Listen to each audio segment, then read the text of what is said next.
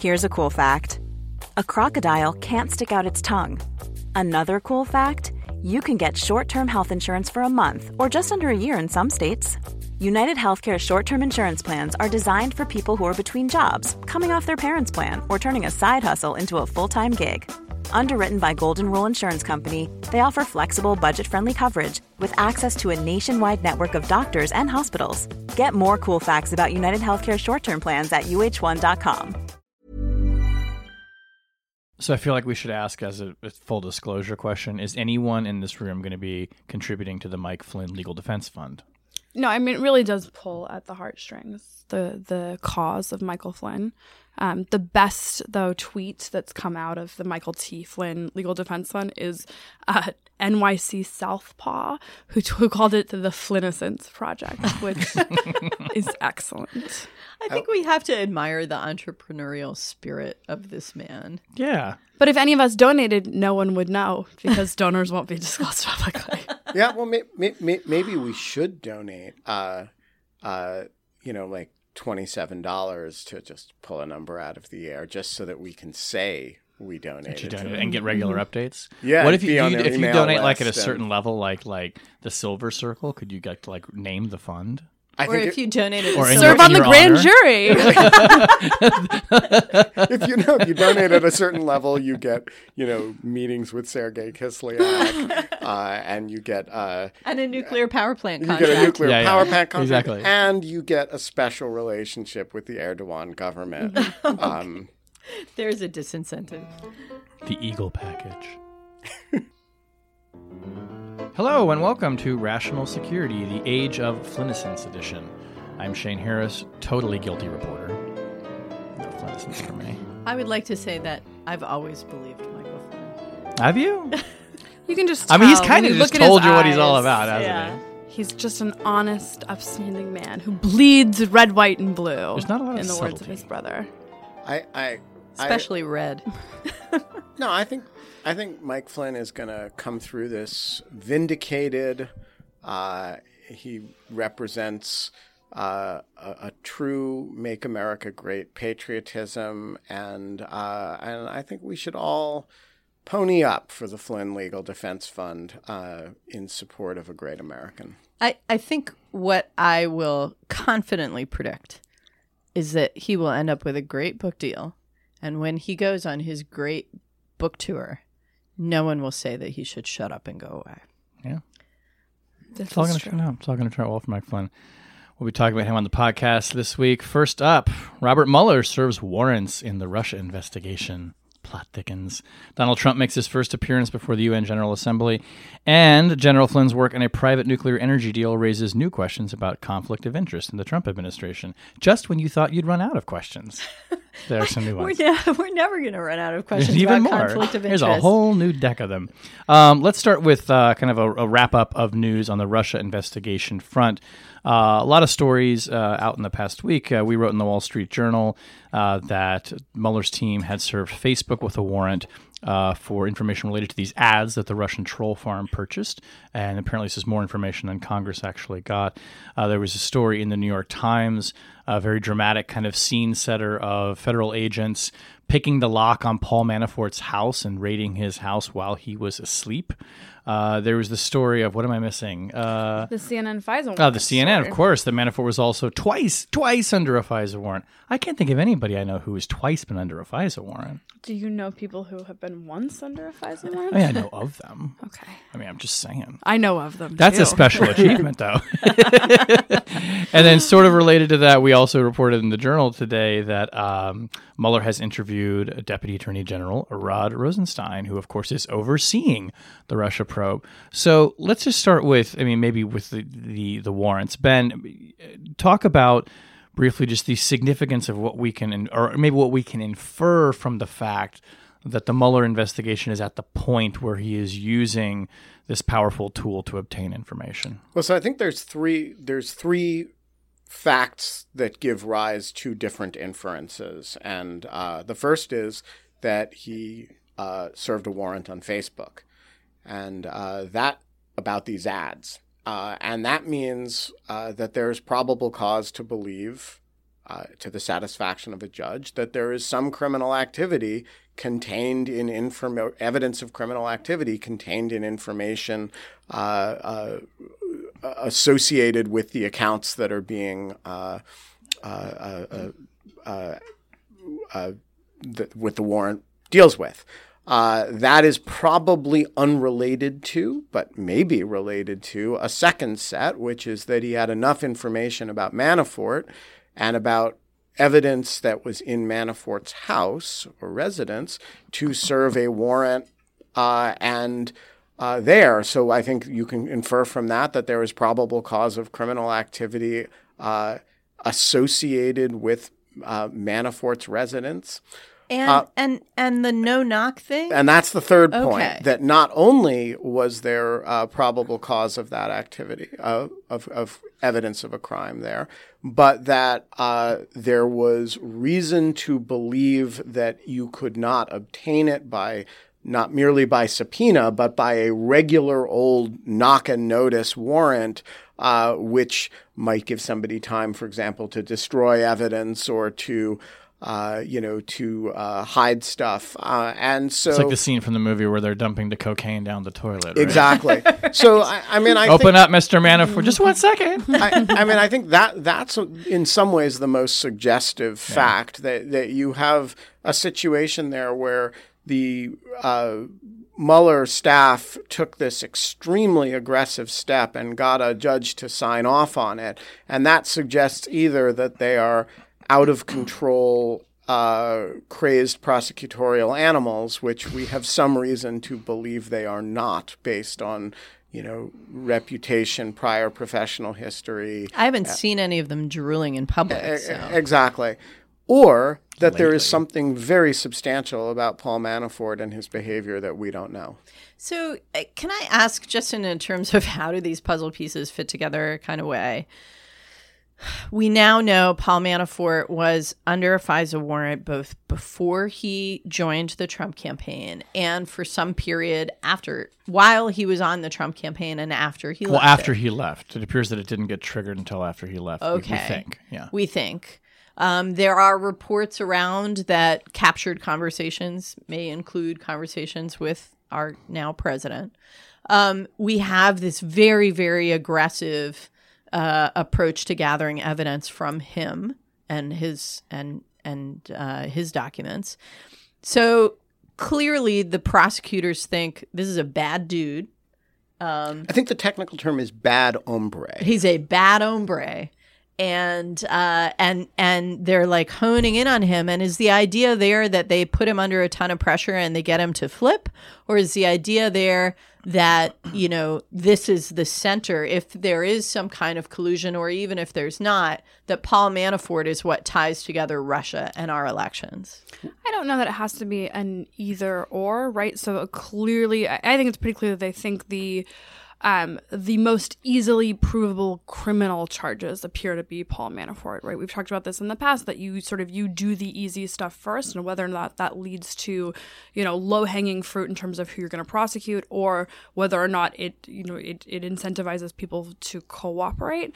I actually you know like I, I read things like the the no knock warrant more in the not that the Mueller's team is crazed and, and being like outrageously aggressive, but that that is sort of that aggressive messaging trying to rattle him, you know, trying to trying to incentivize, you know, cooperation or, or maybe incentivize cooperation among the many other, you know, sort of actors in this, associates. in this grand drama. Um, yeah, I mean, so I have actually sort of something I've been mulling over, and I think this is really a question for Shane, and that's you know, so just going through the stories that we've talked about today, right? So we talked about okay, there's uh, Mueller served served Facebook a warrant. There's uh, there's the FISA CNN's report on FISA, and then there's the New York Times report that um, uh, Mueller has been informed, or I'm sorry, Manafort has been informed that he's the target, or that he's going to be indicted.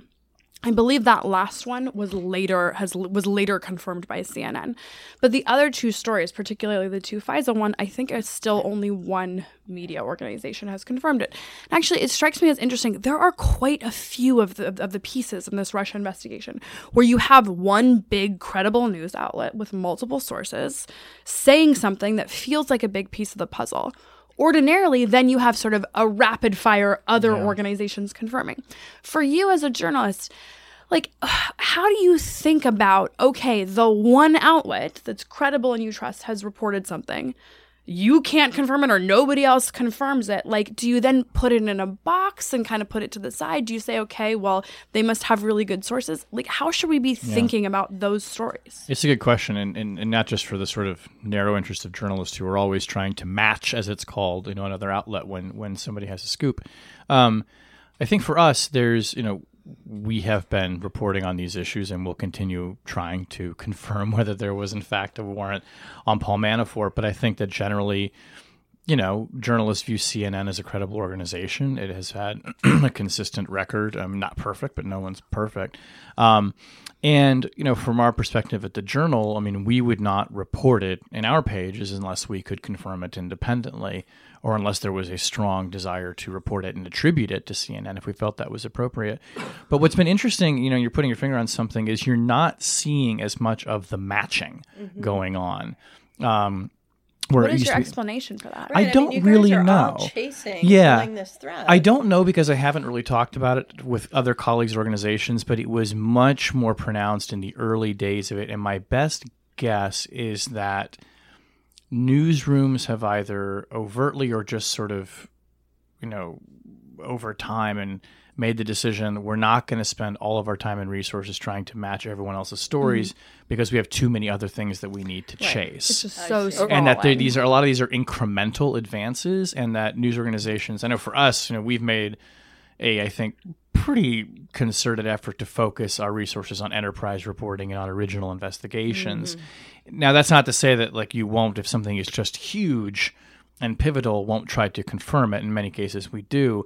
I think in the case of this particular issue of the warrant on paul manafort it's the kind of thing where you'll work to con- try to confirm it while you're doing other things. But you're right, there has not been this rush for news organizations to match every single incremental advance, in part because there are just so many of them. Like, if you miss this one, you're going to get an at bat next round. But I have another question about that CNN story because I I'm uh, you know CBS actually did seem to confirm a piece of it, uh, as in that there was a FISA warrant at some point about Manafort. right.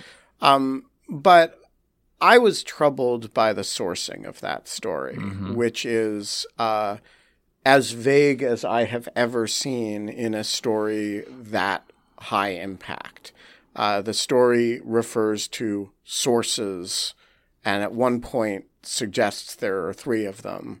Um, but it doesn't say anything more About who ab- they are. about the sources. Yeah. And Or they sources say briefed briefed on the investigation at one point one one it describes one source as briefed on the investigation, which has a vaguely congressional feel to it. To me, it has, um, but it basically just says sources say over and over again.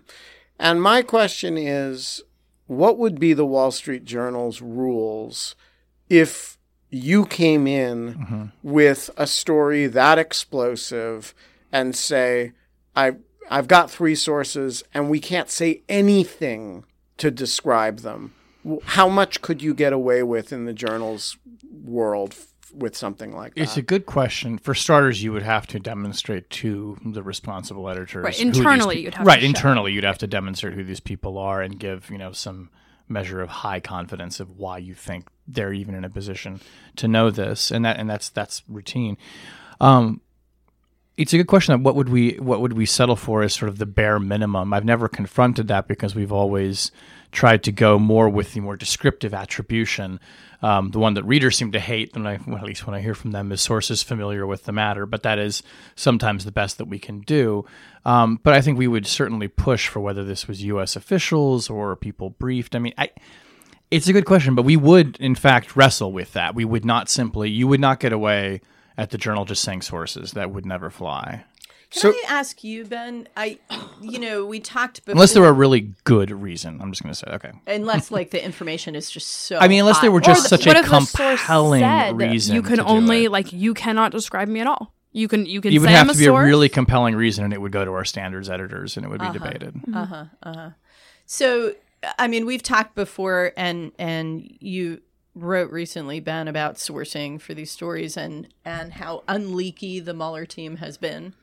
Um, with some of these more recent stories, it's raised questions about whether there's information now leaking out from the Mueller team. So I'd love your thoughts on that. So I don't believe this is a Mueller leak.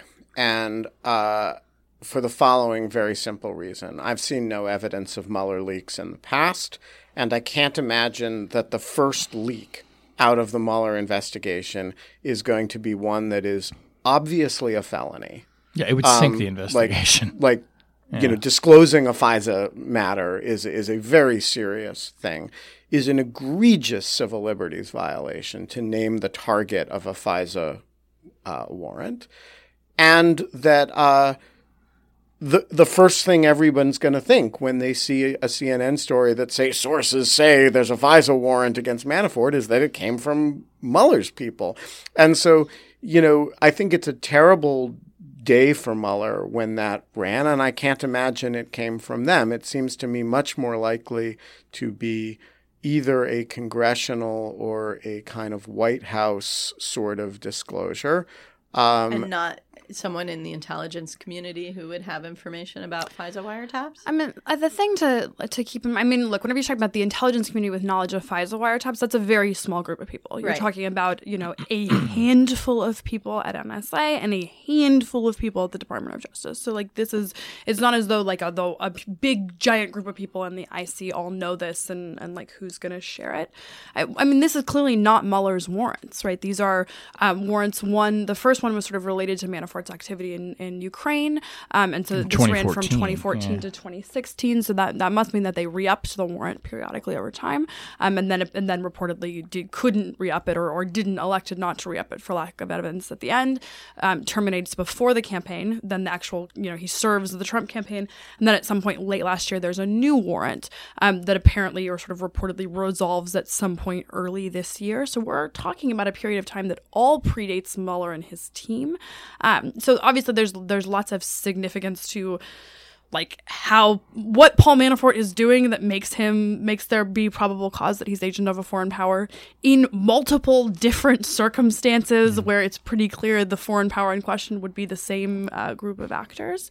But I don't know the the information here actually doesn't really strike me as sort of Mueller investigative information. It's more like the stuff that would have been collected way back when that he's now coming back to review.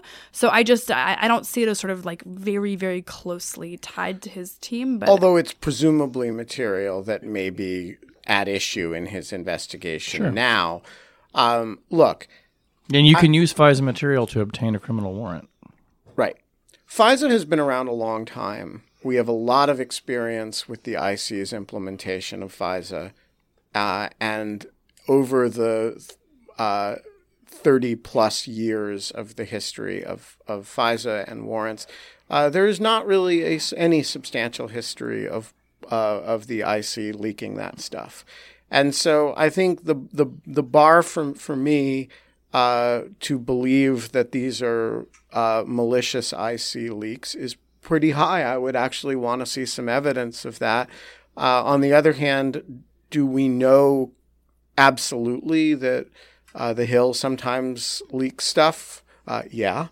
And do we know absolutely that this White House is a uh, viper's nest of people who hate each other and who uh, uh, all have in their mental Rolodexes the uh, cell phone numbers of a lot of reporters? Yeah.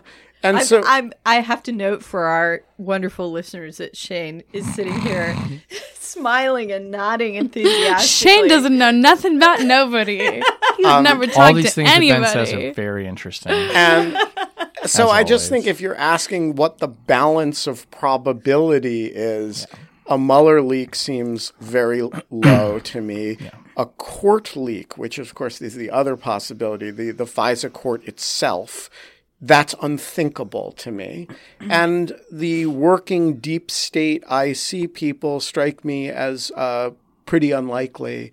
Uh, and and I have two potential candidates that strike me as dramatically more likely. And that said, I think CNN, unless as Shane describes, there was some uh, really really compelling reason uh, to do it this way. I think CNN did a little bit of a disservice by reporting a story this explosive without giving you some indication of what sort of people Right. they're talking to. Right. Okay, Donald Trump to Unga. Unga. Unga. The man from Unga. The man from Unga. Trump made his first appearance before the UN General Assembly in New York uh, this week, his hometown.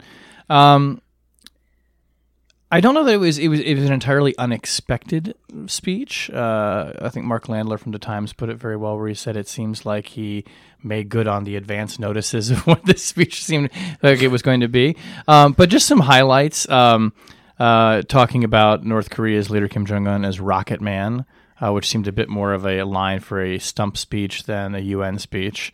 Talking about totally destroying North Korea, the Iran plan is an embarrassment. Um, and then spending the first section of the speech actually trumpeting, you know, how great the stock market is doing and how many Americans are employed. So kind of a domestic policy speech. So, Tamara, set the scene for us. I mean, how uh, divergent was this speech? A from previous speeches, and and B because I think we know the answer to what A is. Um, how significant is that? Why does that matter? I mean, is this sort of a pearl clutching kind of moment, and people are just sort of put off by this Trumpian speech, or is there something really significant about the fact that he gave this kind of speech? Well, you know, I, I think there are two things to, to talk about. One is the very blustering language about North Korea and Iran, and what is that signal? I think anyone who was surprised by that rhetoric has not been reading the news for the last couple of weeks. Um, the administration is clearly signaling that they are ready to uh, toss the Iran deal aside. Now, whether they're serious about that or whether they're trying to coax the other um, permanent five members of the Security Council in Germany, who are the other Western partners in the talks, to to try and wring more concessions out of Iran, I don't know. Um, but uh, but it is certainly the interaction between the diplomacy over the Iran deal and the diplomacy over North Korea is very, very troubling because the more Trump signals that he might be willing to dump the this carefully negotiated nuclear deal with Iran, the less incentive there is for North Korea to engage in any talks over its nuclear program. Now, you know, the Trump folks might say, well, there's no indication that they're interested in talking anyway, so who cares? And and that's actually a fair point. But so that's one set of issues. Um, I actually thought that what was interesting about the speech is that normally a lot of world leaders come to the UN General Assembly and give a speech that is directed at their domestic publics because it's their guaranteed time in the spotlight, right? And they get to come to New York, look really high profile on the world stage, and speak to their domestic politics.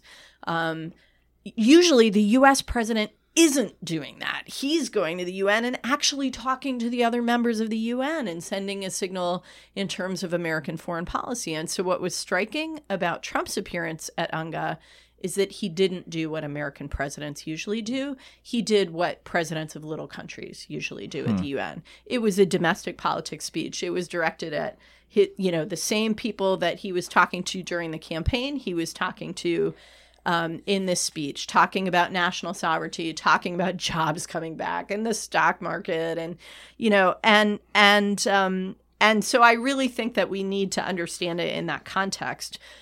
That said, he was at UNGA, and the rest of the world is listening. They're used to coming there and, and hearing signals from the American president.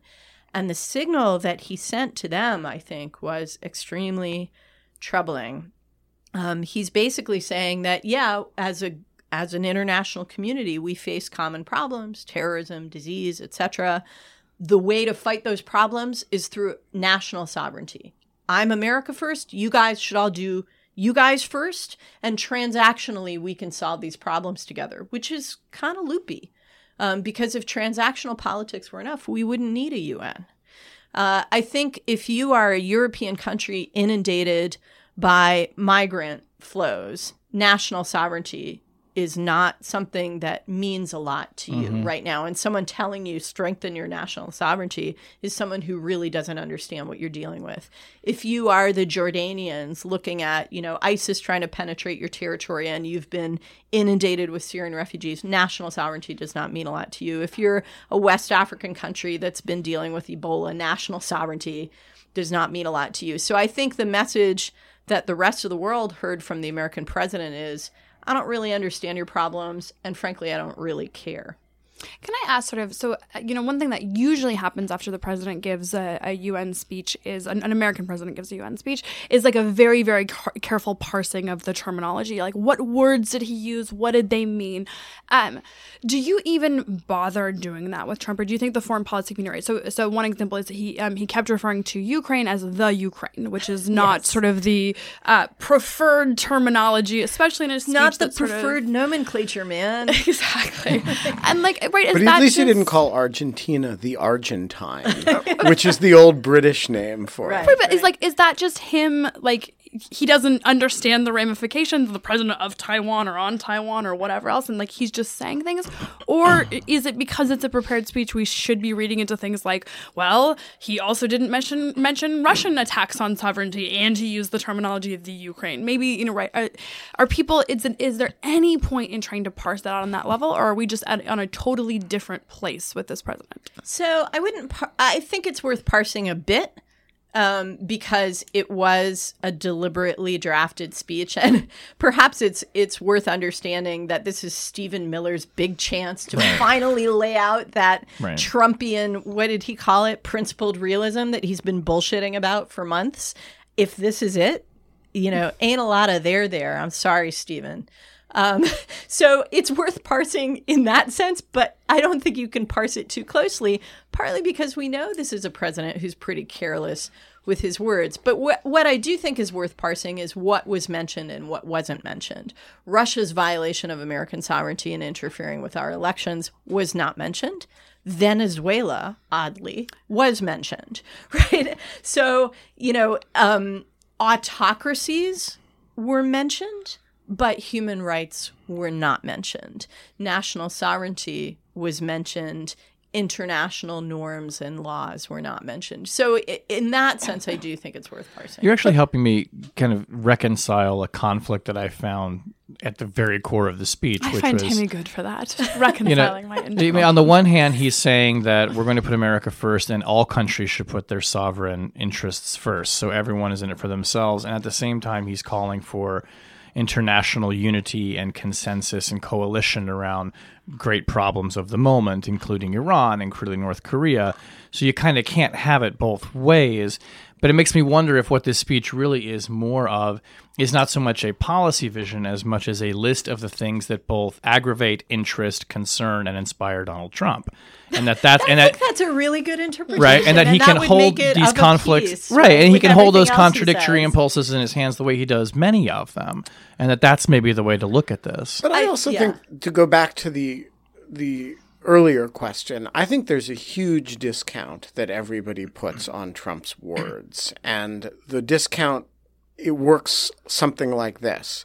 If you're offended enough by them, you reserve the right to write or say or feel some outraged response, like he said blank and that really upsets me because of X, right? And that's sort of the way you would respond to a normal president.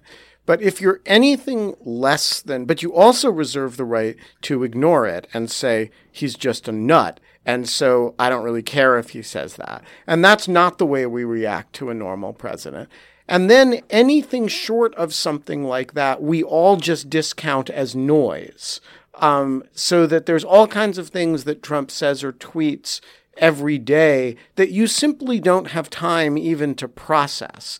And so you don't. And that becomes um, a just a discounted, like we also know the president goes to the bathroom, but we don't figure that into our evaluation of him. And Trump, to a certain extent, a lot of things he says is I respond to the way I sort of dimly aware that he eats and he probably sleeps and there are bodily functions, and he says certain things, and I ignore it. Um, yeah, but I, I always reserve the right to not ignore it, and and I think that's sort of the weird position that he puts us in every day, and and the General Assembly speech is a example of that. That's a little bit more outward directed. Well, to me, that what's interesting is that I I would agree with you that I think that's the approach that a lot of people, including in the media and in the sort of analytical community and commentariat, that's the approach a lot of people have come to take. Um, is that there's a lot of stuff that they just choose to ignore. I think what's useful about this speech this week, and more broadly, the sort of the set of activities in which he's engaged uh, in New York is that you know it is an indicator of where the president and his team are investing time. Um, this speech w- took time in drafting. He apparently put his own mark on it, including the Rocket Man line. And so you do you do take it a little more seriously than you take his tweet about the Emmys. What does Elton John think of the whole Rocket Man? I don't know thing? that he's weighed He in. He hasn't yet. weighed in, but the will. Economist has weighed in to note that they called Kim Jong Un's father Rocket Man back in the mid 2000s. So they're upset So derivative. about their intellectual property here. Um, so no, I I think it's worth taking this a little more seriously than we take the average presidential communication. Um, but that said, I think a lot of the reaction yesterday was this sort of overheated response to the overheated rhetoric on North Korea and not looking more broadly at the worldview, which I, I think Shane just laid out really wonderfully. I mean, one thing that was so interesting that really appeared to captivate people, at least like on Twitter, were these pictures of John Kelly with sort of like his hands in his head, uh, or his head in his Because hands. we all feel like that. uh, right, this sort of like you know John Kelly is all of us. And do we know that was when he when Trump was Well, so speaking? uh, somebody put up the times timestamps that it was whatever Trump said, you know, called North Korea a band of criminals, this and that. My response was, well, he, I don't think he was deviating from the teleprompter all that much. And like to me, you know, John Kelly just looks like someone who is really, really tired. The guy probably works just unbelievable hours, and and you know, rubs his of eyes a lot. a little bit. And but it was just so interesting seeing sort of the need of people to kind of project Yeah. this anguish and John Kelly there for all of us. This was just like, guys, John Kelly just like he needs a nap. like this is he's, He's got a tough job, exhausted. y'all. I mean, like he's a four-star general. He would never show weakness. Like what? He's rubbing his eyes. I don't. I. I just thought it was fascinating how much that like sort of captivated people. It's like they really want John Kelly to feel bad about what the president is doing and they don't want to let John Kelly take responsibility for being the chief of staff Right. to President Right. Trump. But he should, right, for a speech like that where it is clearly prepared and it's off a teleprompter, he should take responsibility for that. It's not like he didn't know what the president was going to say. So we maybe shouldn't read too much into the uh, the eye rolling or rubbing, as it were. Um, let's go from a four star general to a three star general. that Not that's a rub nice it in You or like that? Who also needs a nap. oh, Mike Flynn. Mike Flynn, who I joked before the show that I'm going to start calling the Charo of the Trump administration because he just pops up in the most interesting places. Oh, this week, Mike Flynn is back in the role of the heiress. Right, and always with such drama and flair. Right? Come on. He would appreciate the analogy. And he would. tweeted. He did. He did tweet. he did about his, legal defense to fund. his Flinissons project. Um, so we reported a story in the journal um, uh, that has n- nothing obviously to do with Russia. There's some tangential links to it, but long and short of it is that Mike Flynn worked as a consultant on this deal, advising a consortium of companies who wanted to build nuclear facilities in the Middle East, and then continued to work on this while he was in the White House as the national security advisor. Um, it, it is not at all clear that he was being paid for that work, we should say. He says that he dissolved his company, Flynn Intel Group, in December of 2016, but then picked up this project, made it a point of meetings of National Security Council staffers, uh, and continued staying in contact with one NSC senior staffer responsible for Middle East issues after Flynn was fired and worked on setting up meetings, including with Gary Cohn, the National Economic Advisor, and Tom Barrack, who is a senior advisor, outside advisor to the president, and was instrumental in helping set the agenda for the Trump administration's trip to Saudi Arabia, which was one of the parties involved in the project. So, I mean, the, the, the sort of the conflict of interest red flags go up all over the place with this. I mean, and it raised one question for me that keeps coming up. I, get a little, I want to get your guys' reaction to the story, but particularly, I will say the thing that people ask me all the time when it comes with Mike Flynn is, what was he thinking? Like, these are not hard calls. This is not a naive person. This is someone who has served at very senior levels and very sensitive levels what was he thinking when he did these things? Can I ask a, potentially incredibly stupid threshold question, which is do the Saudis really have a need for nuclear power plants? Is this like this was my first thought of really? Like Gulf states are Okay, really so- looking for nuclear power? It's it's an interesting question, actually. First of all, I, I think Jordan and Egypt were the ones who you know who are primarily interested in this. But yes, the Gulf states actually are looking for alternative ways of generating electricity because uh, they want to make as much of their oil as possible available to the world market. Domestic consumption is huge and growing really fast in these countries because they subsidize the fuel and it's super cheap. Um, and so people run their air conditioners all day when they're not home and things like that. And and so yeah, they actually want to stop using their oil for domestic consumption and sell it for profit. All right, Qu- asked and answered. So my question about this is, I, I actually think it does have a lot to do with Russia, and uh, it's because, but not Russia be- was involved at one point. In the right. No, no, but it's not because say. of direct Russian involvement yeah. in the deal. It's because this mode of behavior, in answer to Shane's question, looks like nothing so much as the self enrichment of uh, oligarchs and uh, people around regimes like Putin's. And I, you know, I think it's kind of interesting that these. Uh, these guys have this weird solicitude for for Putin's regime, and they get into government, and they behave exactly like Yeah.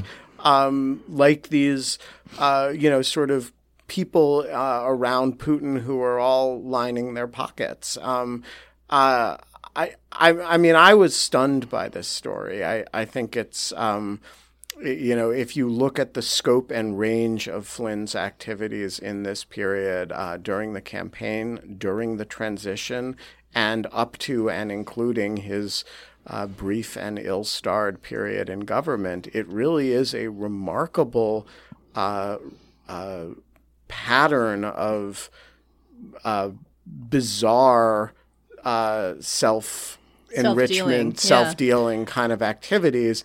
And, you know, I I don't believe in ascribing labels associated with criminality to people who haven't been charged.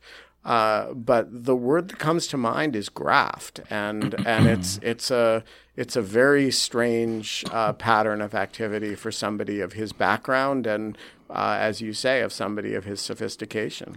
Yeah, no, I mean, I, I think yeah, graft, corruption. You know, this sort of takes me back to some of the issues we talked about in the early transition period. Um, you know, I'd written an article on Lawfare about sort of how national ethics rules are national security rules, and I think this is a really good illustration of that.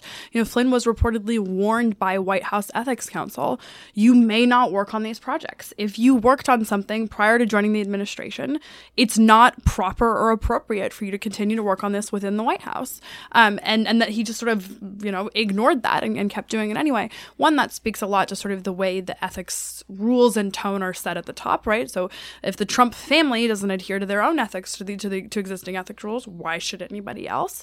You know, but this really does start to get into the area in which that kind of corruption can have real consequences for national security, and that's because you know, we like in Lawfare we talk about hard national security choices, and that's because a lot of times it's really close calls, and a lot of times it's really difficult after the fact to look back on a series of decisions, understand how they're interrelated, understand what the genuine motivations are. You have to take a lot of what the government does sort of on faith because you don't have all the information they have, and and because it's it's more sort of close calls than clear choices. And whenever you have now uh, inserted into that sort of decision making project uh, process, you know, large financial stakes and personal financial stakes, either money that you made before and sort of promises you need to deliver on that are also linked to your future uh, sort of uh, financial fortunes, it muddies up and sort of murks up that decision making process in a way that you then have to look at all of sort of the recommendations. We know that Flynn did this with um, with regards to sort of Turkey and extraditing Gulen. You, really do have to look at everything he gave advice to, everything the United States did on his council in that period, and say, did we do that because it was in the best interest of the United States, America first? Somebody might say, you know, or or did we do it because it was going to help Mike Flynn's you know personal or business position? Can I? I just want to pick up on one point you made, which is, you know, what it says about the way in which ethics obligations were messaged and enforced from the top in the White House down. Because part of what I was floored by about this was not just what Flynn did during the transition or once he got into office on this question, but then after he left office, continuing to reach out to government officials uh, about this stuff. And, you know, when you sign these ethics undertakings letters, when you join an administration, you make specific commitments. And there is a very clear, these aren't like long pages long documents. These are very, very simple. And you are frozen out from even having conversations with people for a discrete period of time. The Obama administration voluntarily doubled the statutory length of time for officials above a, a certain level. But even if the Trump administration didn't do that, and I don't know offhand what time period they may have voluntarily set, uh, the statutory is two years. So he shouldn't have even been able to get on the phone with Gary Cohn. Yeah. You know, and, and, and- was doing this with his subordinates too on the NSC staff. Right. And so not only did he do it and violate his own commitments, but those people should have reported it up the chain. And they apparently didn't. So what you know what the part that they didn't say when they said drain the swamp was that they drained the swamp in order to drink it. Yeah. Seriously. Well, it, well, just to close this out, it does create um, a new set of potential legal vulnerabilities for Mike Flynn. And when we're talking about the strategy of squeezing people to find out what else they know, Not not to mention when you're talking about the sudden need on the part of Mike Flynn for a legal defense fund. Yeah. Yeah. All right, let's move on to object lessons. Uh, ben, do you want to go first? Well, I was uh, upset this week to see uh, the New York Times's uh, story about uh, overhearing uh, Ty Cobb and John Dowd talking about legal strategy and their gripes in a sidewalk cafe. Uh, because uh, not merely is it an egregious ethical lapse on the part of the president's lawyers, for which uh, one would hope that they would both uh, have bar complaints against them. Uh, but in Am my I not supposed to be talking about our legal issues? oh, we Yeah, always do it. I'm- I'm, I'm okay though. But look, Susan, you're the lawyer, but I'm the client, and, and I get to waive that. So you know, when when we have our public conversations about all sorts of lawfare sensitive legal Mm-hmm. matters, just so that Rational Security knows, I've waived the privilege for that. Mm-hmm. we'll purpose. podcast them in the future. Yeah, we'll we'll do them on podcast. But I was upset by this story because a few days before uh, Mr. Vogel uh, was fortunate enough to be sitting next to uh, these two gentlemen, I too uh, found myself at a sidewalk cafe with one Ty Cobb, whose mustache does, I'm afraid, make him somewhat recognizable. And Poor guy's not going to be able to get a cup of coffee anywhere in this city. well, whose fault is that? um, and so I uh, wanted to uh, uh, talk to him, uh, and unfortunately, he was on the phone the whole time. So I snapped a few pictures of him, which will be up on our show page. Uh, and I, I have to say, I, it's because I'm a bad reporter at heart. It never occurred to me to sit next to him and start taking notes. He was sitting inside the Pan and in uh, uh, and I was sitting in the outdoor part, and I was kind of watching him through the window. And Dude, uh, your journalistic instincts have atrophied. I, I, This is you why know, they defrocked you. um, you know, he was sitting there. He was on his phone. I was going to go talk to him uh, as soon as he got off the phone, but he never did. And uh, so that is why the New York Times has this blockbuster instead of lawfare. but you only would have been able to um, hear his half of the phone conversation. But who knows? Maybe he was. Maybe he was talking about all the document production that he wants Yeah, to do, and yeah. that was John Dowd on the other, and that was you know J- Don McGahn on the other end of the phone. And you know there was there was a giant scoop there, and I missed it. All I got was the a few photographs, and I didn't get to ask him whether he was on drugs, and he didn't ask me whether I was on drugs. To your uh, credit, by the way, you would have recognized John Dowd had you seen him, which apparently, according to Ken Vogel, who told the Daily, he did not recognize and had to send a picture back to the newsroom, and his colleagues said Basically, that's the president's lawyer. Yeah. So that you know, He I did recognize Ty Cobb. I would have recognized uh, John Dowd, but I'm not sure I would have had the presence of mind to go sit next to them and start taking Doorstep notes. him, Yeah. tableside him, as it were. So Um, Susan, you want to go next?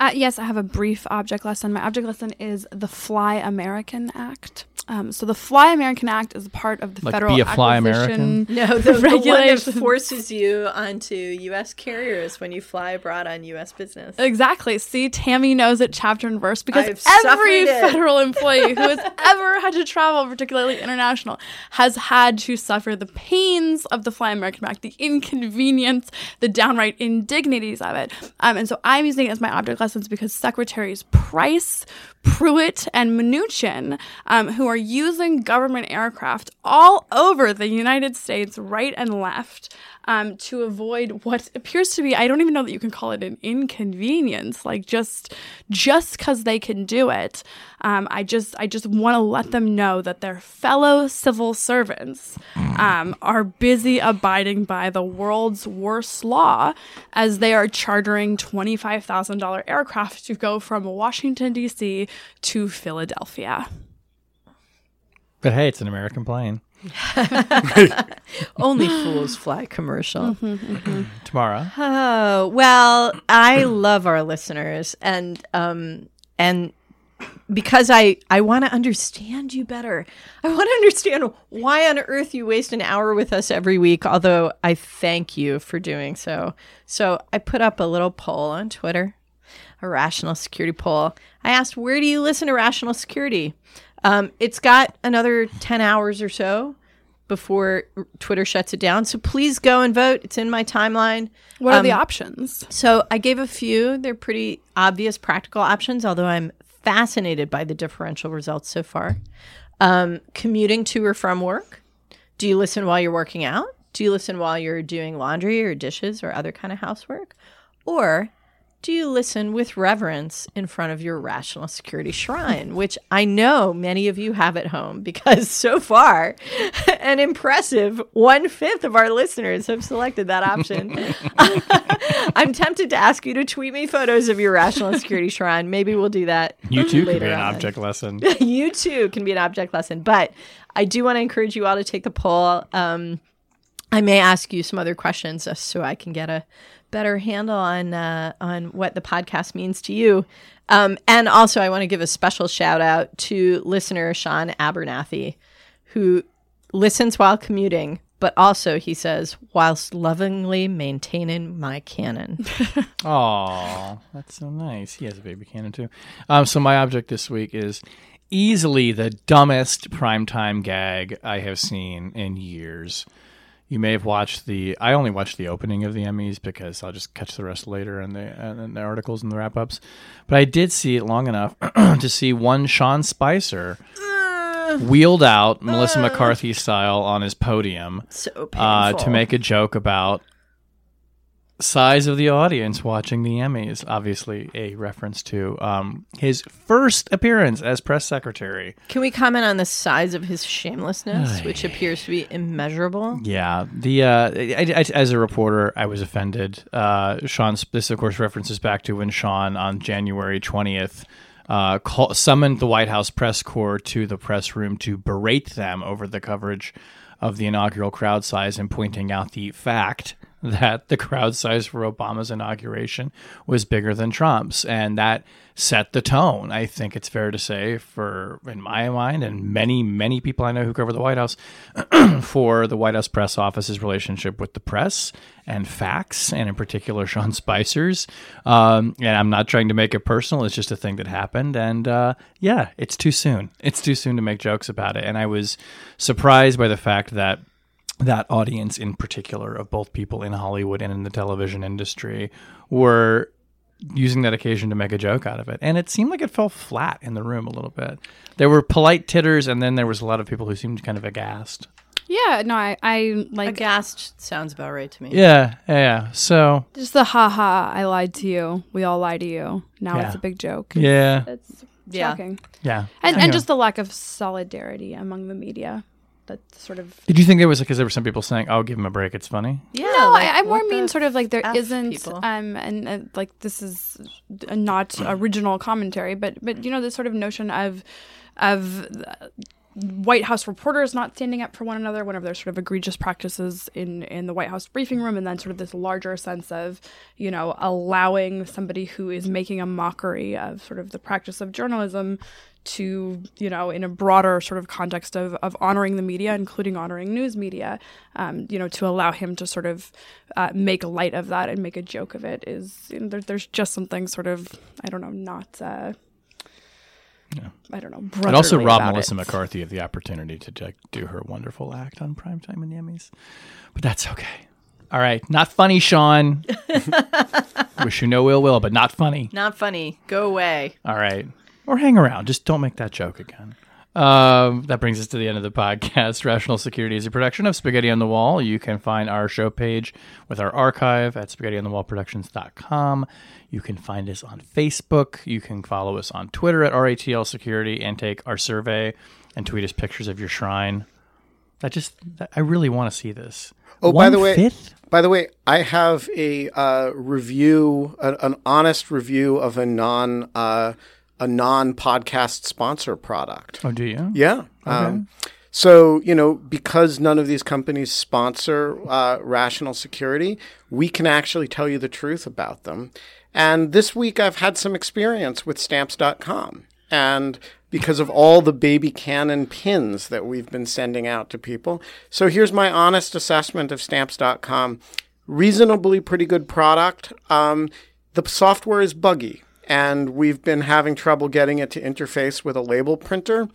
Uh, and so, you know, you might actually Either fix the bugs or sponsor the podcast. Or sponsor us and then we'll want us to shut up about it, um, we'll, we'll. Well, now they can know, never You sponsor can us. sponsor the podcast, but um, you know, I, honestly, you might save time by standing in line at the post office, particularly if the number of pod, the number of packages is small.